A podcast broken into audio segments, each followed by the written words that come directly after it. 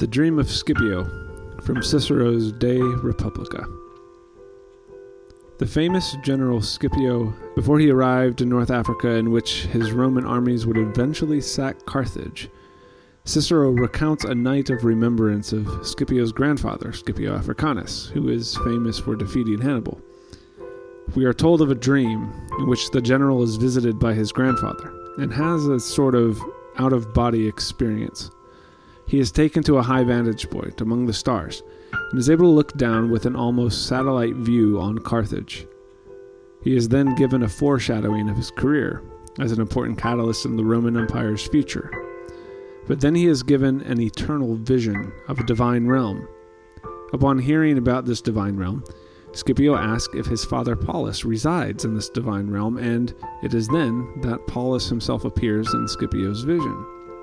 Enthralled with emotion, Scipio asks to leave his life and join his father and grandfather in this place of radical wholeness, to which his own father remarks that attaining such an experience is predicated upon doing the good work which the divine has given.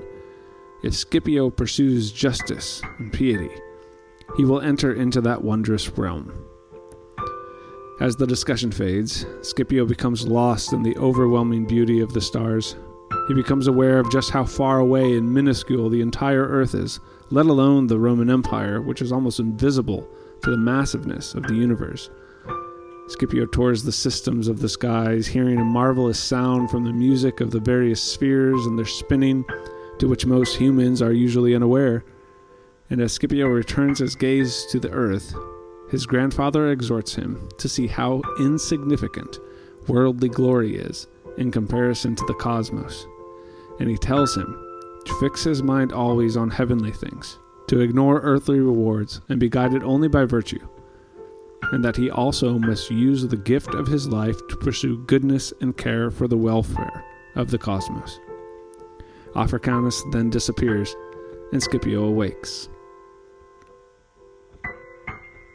Despite one's metaphysical adherence, this story offers a challenging insight to those of us on the journey of change that is best summed up by David Bentley Hart in his article concerning this narrative titled A Dream for Our Political Season. It encourages perseverance and hope and virtue simply by reminding one that there are transcendent harmonies that cannot be silenced by the din of contending interest, and that one is best able to act in good conscience when one preserves a proper sense of proportion. Alas, we need to talk about a final aspect of change. Welcome to transformation and the process.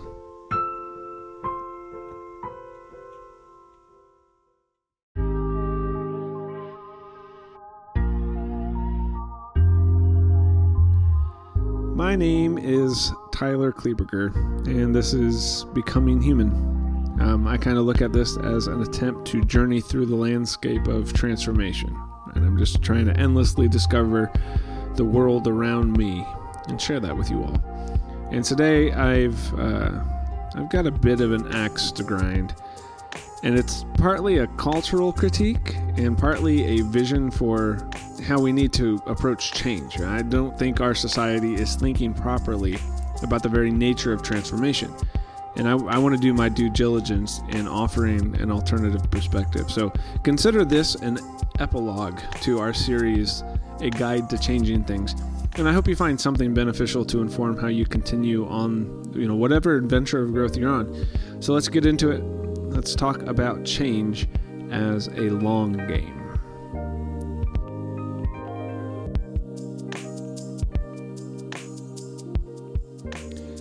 I want to start with a question we have actually already asked. And um, in the future, this section of the episode is available to be used by you. So if there's any questions you have of me, or if there are any particular concepts you'd like me to give a brief rendition on, seriously, just let me know. I want you to have the opportunity to know who you are listening to.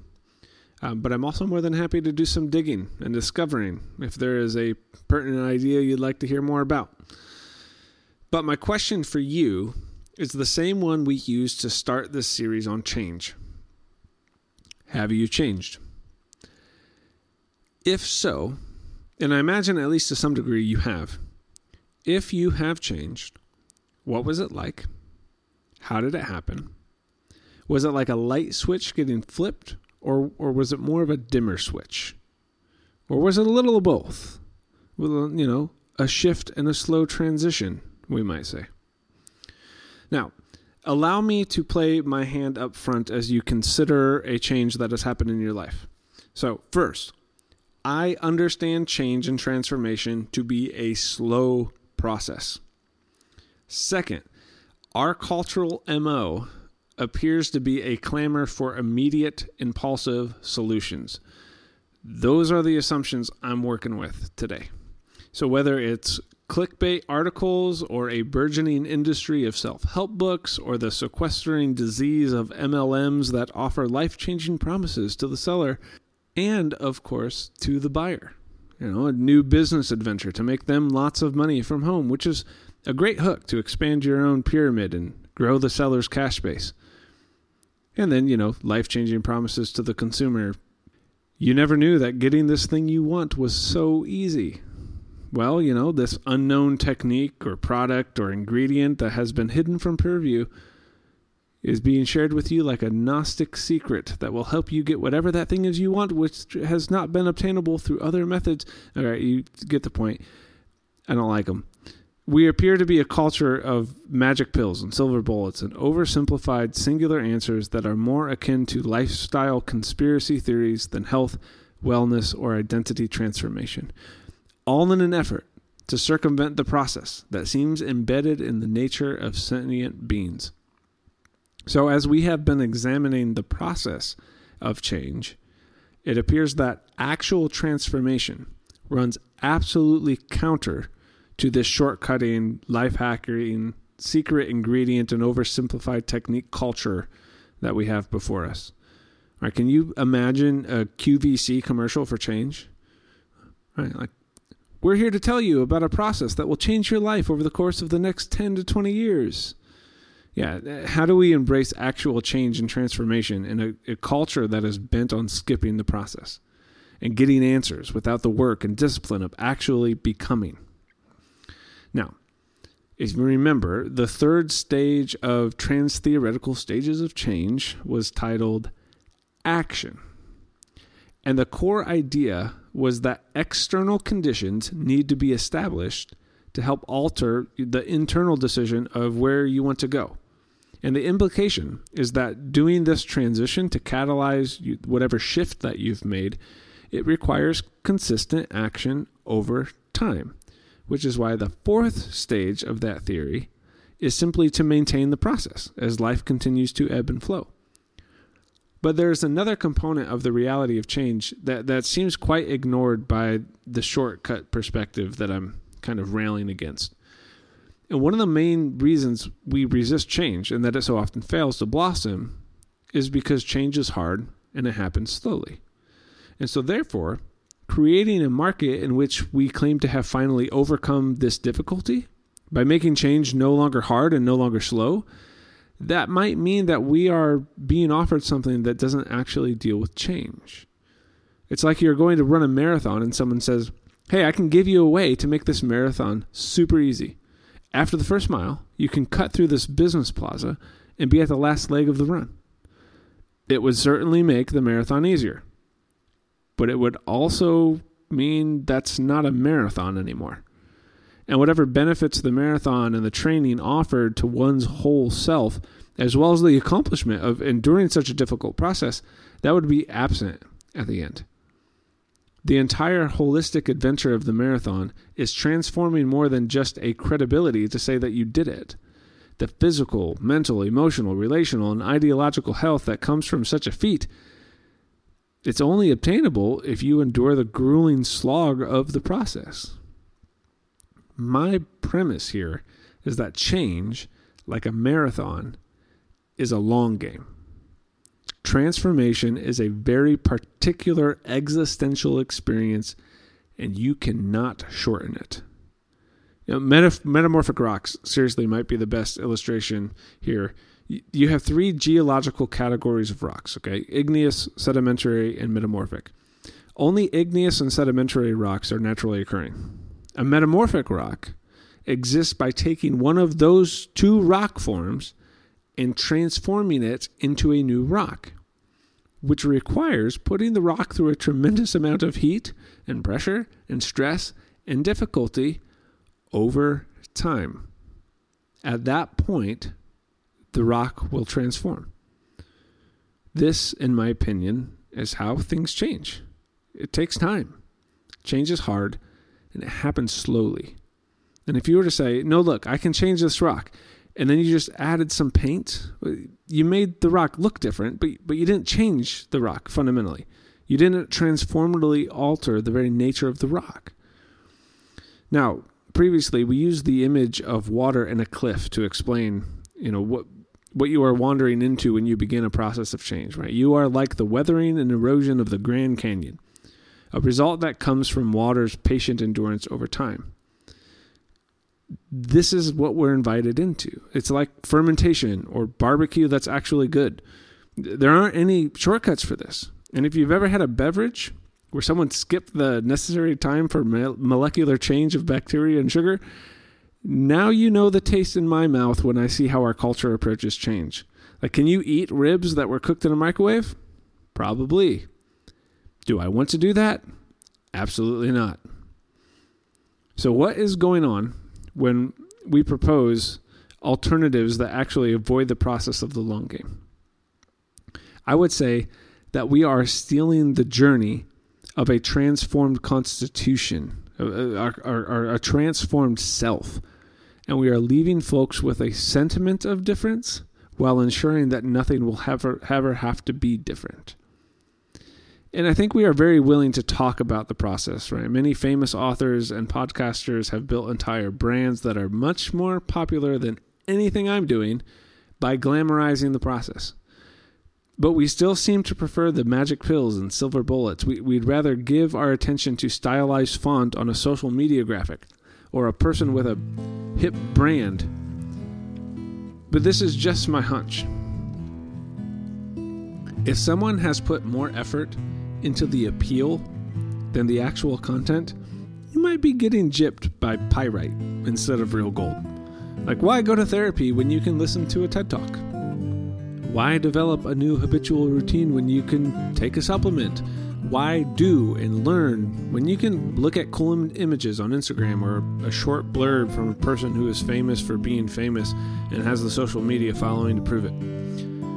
Why? Because we can get ahead without having to endure the work that gets us ahead.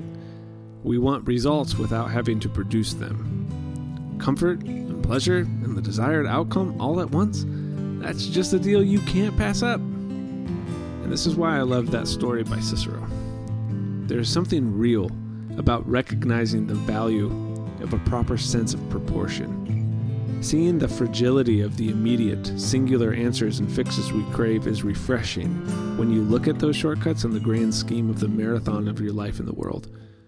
The impulsive ease that we gravitate toward is revealed as a temporary, flawed replica of the real. And we see that the transformation we need is recognizably good when viewed with a proper sense of proportion. Change is not a switch that you just flip on, it is a process, a shift, and a slow slog of a transition where step by step the entirety of an experience is being altered. And I think this approach provides what the commodities of easy answers and magic pills cannot. Really running the marathon offers something that cutting through the business plaza can't. Real ribs, smoked with real fire, you know, not, not that liquid smoke garbage, offers something that the simple process cannot, especially if you endure doing the cooking yourself. Seeing a real metamorphic rock or a real nugget of gold offers something that painted replicas and pyrite can't. I, I have a printed replica of Vincent van Gogh's Starry Night in my office, but to see the real thing, with the nuances of paint strokes and the thick lines protruding from the artist's hand, it just offers something that a printer with RBG ink can't. Real is not always glamorous, but it is beautiful. An actual transformation is calling us into what is real.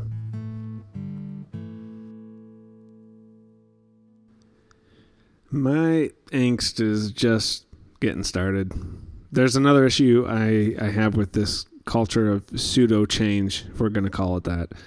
And it is the resulting effects that appear to coincide with such an approach. So I'm going to try to name a couple. First, I'm going to call this we live in the age of marketing. So when we forego the process for a simple fix, we make a deal. We hand someone the resource of money in order to save our resources of time and energy. And your time and energy, they are fixed. Money, not necessarily so. The phenomenon of marketing that results is, to me, quite terrifying. Seriously.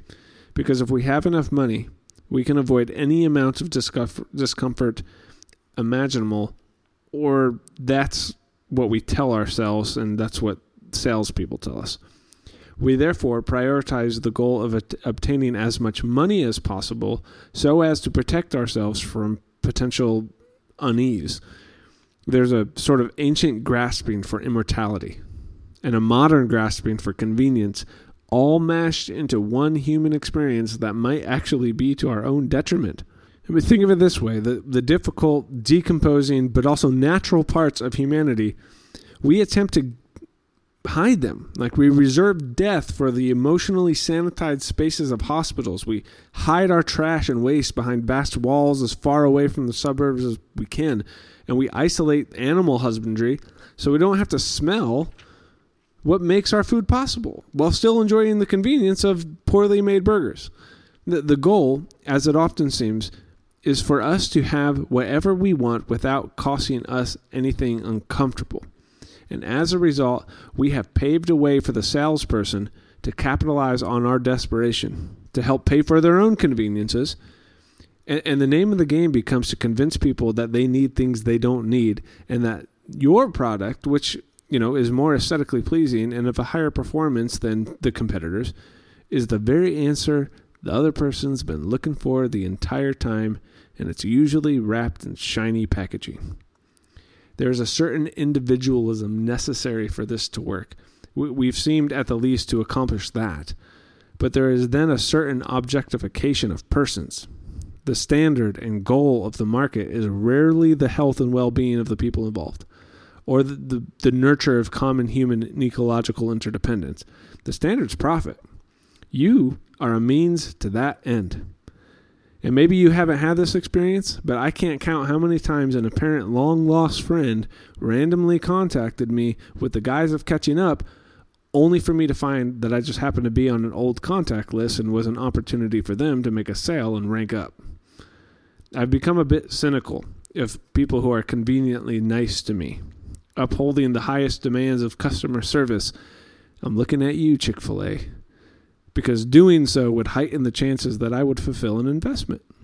Though a detached one where neither party particularly cares about the other, they are just an object to gain a certain end. I'm there to buy the thing so that they get the money, and they're there to sell it to me by being nice.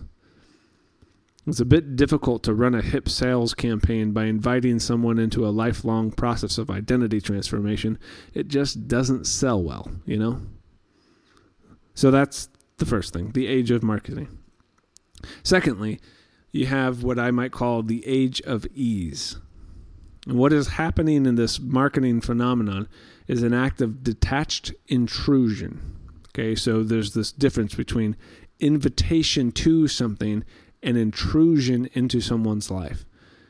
So prescribing commodity products, right, to get what you want immediately, and and get the salesperson what they can get from you if they play the game right what happens is we trade detached usefulness for the loyalty affection and mutual responsibility necessary to, re- to relationships and we do so i think because we have prioritized ease which side note here um, this is a prophetic realization as to why we are so lonely communities, especially rural ones, are declining. You know, healthy marriages are a rarity. Credit card debt is an assumed recognition of what it means to be a member of the American country club that is our culture. Because our, priorities are detached from loyalty and affection and mutual responsibility over time in relationships.